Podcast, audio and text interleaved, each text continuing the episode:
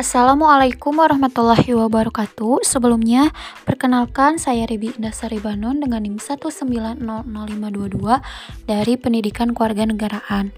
Nah, baik teman-teman, di sini saya akan menanggapi hasil diskusi dari kelompok 3 yang di mana yang pertama itu ada mengenai bagaimana jika pelaku tawuran merupakan anak di bawah umur dan terbukti telah membuat orang lain menjadi korban.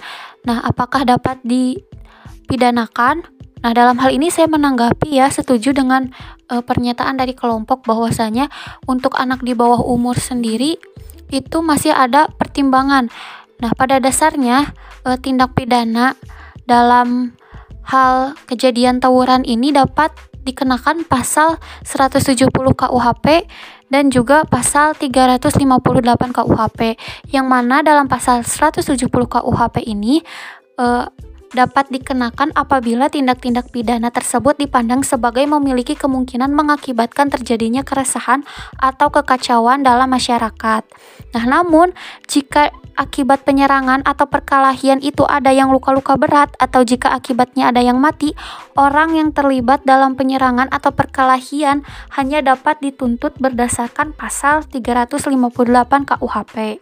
Nah, namun bisa kita lihat ya teman-teman, nyatanya anak-anak di bawah umur itu dalam pemidaan pemidanaannya masih dipertimbangkan.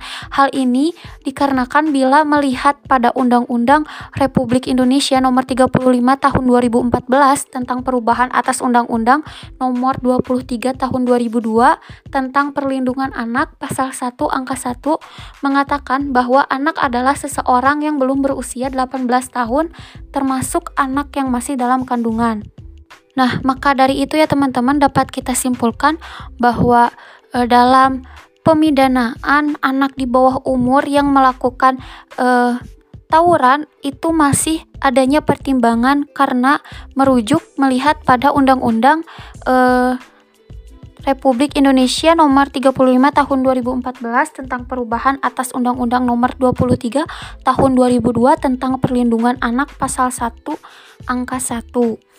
Nah, baik selanjutnya teman-teman di sini saya juga akan e, menanggapi pertanyaan mengenai e, bagaimana dampak buruk dan baik dari kenakalan remaja selain bagi dirinya sendiri dan mungkin lingkungan sekitar yang merasakan secara langsung tawuran itu sendiri.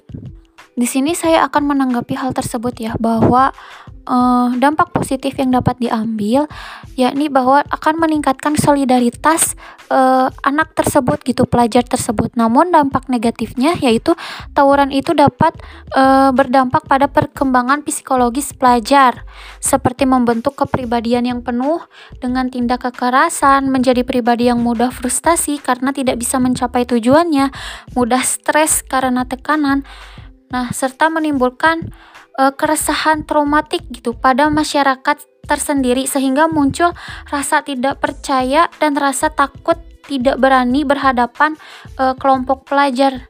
Nah, itu adalah dampak-dampak uh, dari negatif dari uh, pelaku tawuran ya, pelajar dan juga masyarakat teman-teman.